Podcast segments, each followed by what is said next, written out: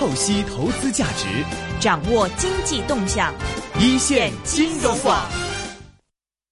好的，现在我们电话线上呢是已经接通了前海开源基金执行总经理杨德龙，杨总，杨总你好。你好，主持人。呃，现在看到呢，这个英国脱欧啊，终于是尘埃落定了。那么之前我们都说，这个市场无论是国内市场或者是境外市场，都在关注这个事情。呃，现在这个结果出来之后，英国要退出欧盟了，你觉得对 A 股市场的话影响会大吗？就我们目前来看的话，呃，一点三三 percent 的下跌，其实好像还可以接受。嗯，对对，A 股的影响呢并不大，主要影响嗯欧洲股市，特别是英国股市以及香港股市和日本股市，对于市场的影响是直接的。嗯呃，英国脱欧的话，也提的是中国经济还是中国经济。其实对于中国来说呢，喂喂，杨老师。喂，我们的电话线似乎有点故障，嗯我们再尝试重新接通一下杨老师。嗯，其实像刚才杨老师说的，可能现在就是人民币呢，对于呃脱欧的这个影响啊，目前可能还没有就是到它凸显的这种状态。但是说这个状态肯定会在后续呢慢慢的发出来。就从今天 A 股的这个盘面上啊，下差这个百分之一点三的这样一个水平来看呢，而且整个出现了一定程度的恐慌，呃，还有就是。我们这边恒指也是出现了这个盘中一度出现恐慌性的抛售，那在这种情况下，可能我们还是很难说这个呃中国内地经济和香港呢呃对于这个脱欧的影响会比较小，呃，所以整个现在金融市场上都还是比较动荡。那我们等一下呢，会让这个杨老师跟我们好好的来解读一下未来在 A 股市场上会有哪一些的战略。嗯，好的，现在我们电话线上呢是已经继续接通了前海开源基金执行总经理杨德龙杨老师，杨老师你好。你好，嗯哎，刚才电话有点故障。刚才说到这个，您觉得说，其实英国脱欧的事件其实对 A 股市场不会有什么很大的影响，是吗？是的，因为这个英国脱欧呢，主要的影响是欧洲经济，其实对中国经济影响并不大。嗯呃，另外呢，就是说从另一方面想，欧洲的实力被削弱之后，中国在国际上地位反而有所提高，嗯所以对中国来说并不一定是坏事。呃，而对 A 股来说呢，其实 A 股现在在地板上经过了三轮大跌，而港股这个美股呢是在历史的新高的位置，欧洲股市的话呢也出现了比较好的上涨。呃，这个前几年，所以就是说 A 股其实呢是严重落后于欧美股市的。虽然呃这一次这个英国脱欧超出很多人的预期，导致欧洲股市出现了大跌，呃，但是呢对 A A 股来说呢，可能也不是一个阶段，对 A 股的这个受的影响并不大。我们也看到今天盘中出现了跳水，嗯大盘的话呢迅速下跌，但是很快又收收回来，就说明呃其实很多人还是很理性的来看待英国脱欧的这个问题。嗯，但是也有人说，英国脱欧之后可能会对人民币的这些方面造成一些比较大的负面压力，可能人民币会面对一些更大的贬值压力。也有预测说人民币可能会跌到六点八三这么精准的位置。那杨老师，您觉得就是说人民币的这个下行的压力会不会让这个脱欧这件事情加剧呢？其实那个英国脱欧呢，首先英镑和欧欧元是暴跌的，嗯而日元也受到比较大的影响。那人民币的话呢，是针对一篮子货币的，这样的话也会受到一定的拖累，特别是美元会走势比较强，这样的话人民币相对来说相对美元是有所贬值，呃，但是因为考虑到之前人民币已经贬值不少了，呃，嗯可能这个呃因素呢，只是说让它出现短期的这个贬值，其实从长期来看呢，人民币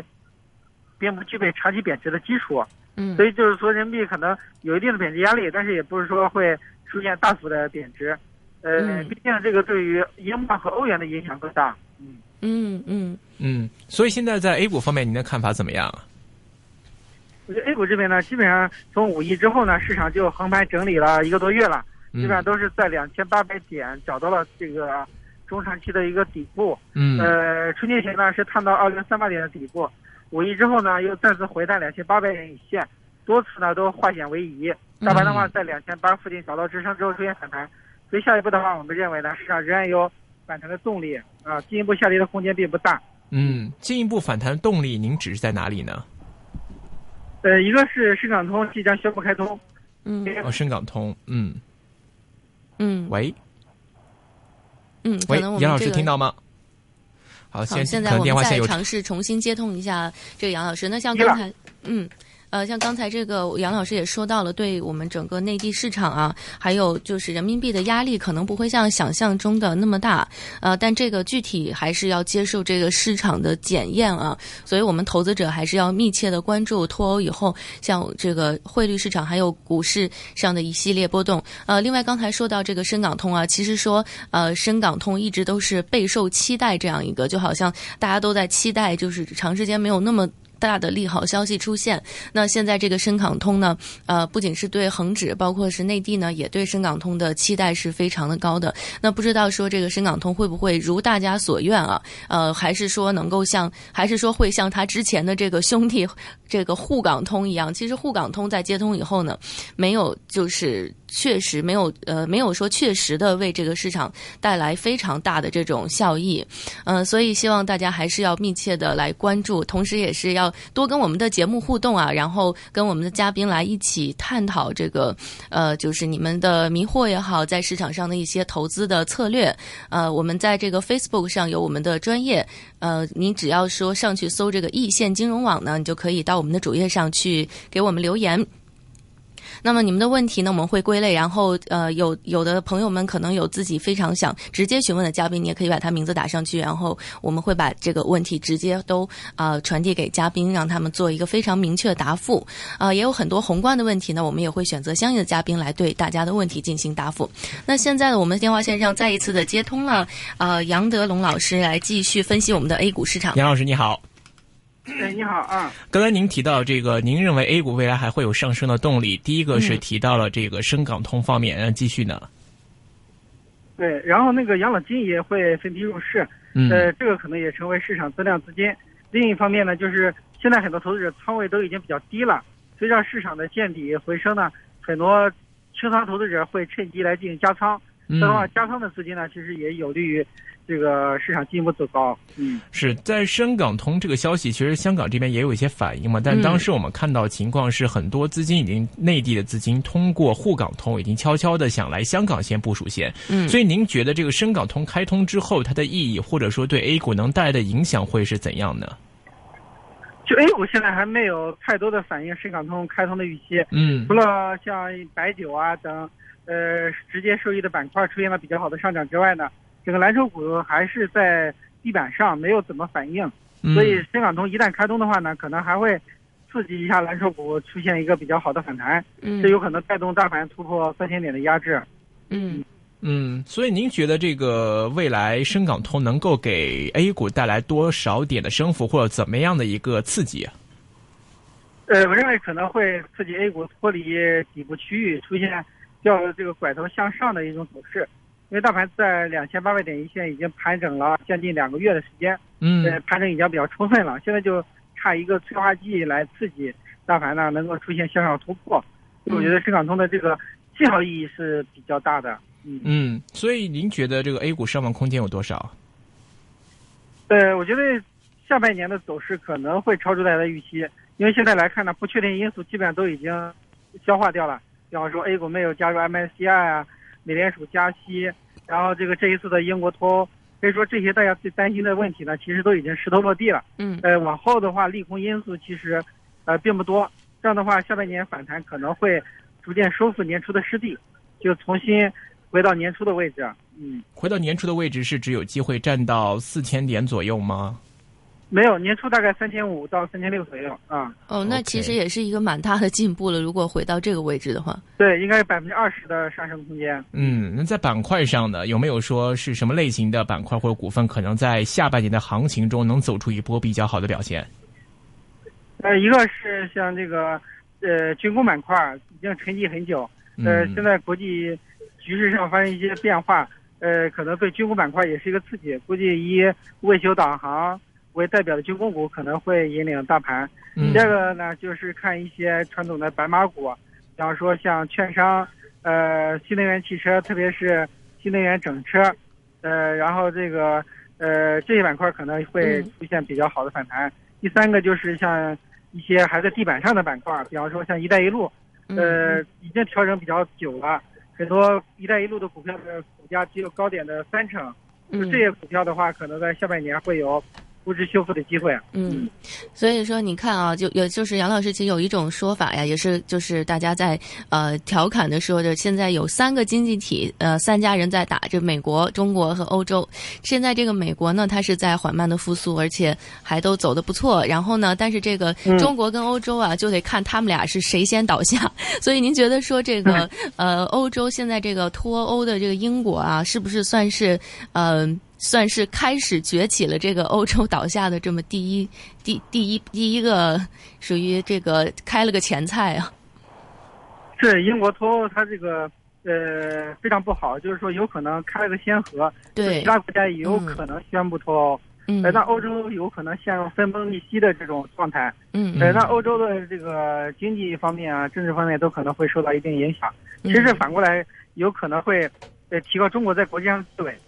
原来欧盟整个欧盟和中国是可以抗衡的，嗯，但是现在如果解散的话呢，其实呃他们三个国家的力量和中国比还是弱一点，嗯。这样的话反而会让中国成为仅次于美国的这个呃这个第二世界性的大国。对，就其实就是中国和美国两个这个力量了，它第三个力量现在被英国这么一搞，明显削弱了。削弱了，是嗯啊。呃，这一块在 A 股的这个股份上面啊，其实很多人都说，我看我的一些朋友们在一些朋友圈里面都在说，说 A 股的话，你要是真的去看基本面的话，嗯之前买的股票可能都已经死在沙滩上了。呃，但是呢，这个之前很多嘉宾也在我们说，像 A 股的话，可能会将来会回归到一个看基本面，看到这个企业业绩，看实打实的真刀真枪的来表现的一个、一个情况。那您觉得是哪一种可能性，或者现在 A 股市场的一个风格，还是怎么样一种情况呢？包括说这个之前我们也看一些创业板的股份，在经历过之前的很大回调之后，有的一些相关的概念股份的一些热情，好像又重新燃起来了。所以您觉得像在这一块，现在我们看 A 股的话，是应该保持怎么样一种思维来看 A 股呢？其实 A 股的话，那个题材股活跃肯定是难以避免的，因为 A 股有百分之九呃这个九十的成交量是散户贡献的，嗯，散户是喜欢炒一些有故事的呃题材股，特别是一些中小盘个股，股价更活跃。呃，蓝筹股的话呢，盘子较大，那么只有在大行情的时候才会有所表现。嗯，呃，那现在经过去年的三轮股灾之后呢，投资者教训也比较深刻，就是说大家开始逐渐的关注基本面，所以有一些这个基本面比较好的板块也开始表现，比方说，呃，在节目里面我一直推荐的白酒板块，嗯，从去年十二月份到现在，大盘跌了六百点，但是很创新高多白酒股都创了新高，对，是，其实就是说好股票还是有市场的，但只是说嗯，可能这个观念的转变需要很长的时间。嗯。呃，这个散散户的投资理念还是喜欢炒一些题材概念。嗯是，所以说，就即便是可能看一些基本面的话，也并不是说所有的类型的基本面的股票都能够在股价上得到自己自身价值的体现，是了。是的，可能还是一些要有一些呃热点，或者说要有一些利好因素刺激，嗯，这样的话才能够真正起来。那比如说，除了刚才您提到这个白酒板块之外呢，您觉得现在相对有业绩支撑的，然后包括说可能现在估值相对偏低合理的，呃，还有哪些类型的呢？您觉得？呃，刚才我提到了，像军工板块已经沉寂很久了，嗯然后军工的话，可能世界局势出现任何动荡都会有所表现。呃，特别是其中的卫星导航，可能是将来的国家战略嘛。嗯啊，呃，其次还有“一带一路”，这“一带一路”已经沉寂了一年多，呃，股价也跌得比较便宜了啊。是可能“一带一路”也可以关注，可以作为抄底的品种。啊，第三的话呢，就是新能新能源汽车里面的锂电池呢，也是我节目里面多次推荐的。那锂电池已经炒得太高了，有很多都翻倍了，甚至创新高了。嗯所嗯以下一步可以从关注锂电池转向呢，关注新能源整车，就做整车的新能源概念股，可能呃可以进进一步关注啊。嗯，您刚才提到的一带一路是指这个之前的铁路基建板块吗？一带一路其实主要受益的还是高铁板块，嗯哼，那这个中国高铁走出去的战略还是不变的。嗯，这个一块可能，呃，这个股价上都已经很便宜了，很多都跌破了净资产。呃，嗯有一些股票已经是高点的三折的价格了。是，但是之前也有一些负面新闻呢，像这个高铁在海外的订单被取消之类的，好像嗯当时对市场反应打击也蛮大的。啊，但是这些股票的价格都已经反映这些利空了，要不这这些股票现在都已经属于打三折到四折的价格了。所以直播率还是很高的，觉得在下半年的行情，这些股票是有机会的。是的，是的，嗯，对。明白，好的，我们今天非常高兴，请到前海开源基金执行总经理杨德龙杨老师。虽然电话线会有点一波三折，不过还是很高兴，感谢杨老师给我们带来的分享，谢谢杨老师，下次再见，好，拜拜，拜拜。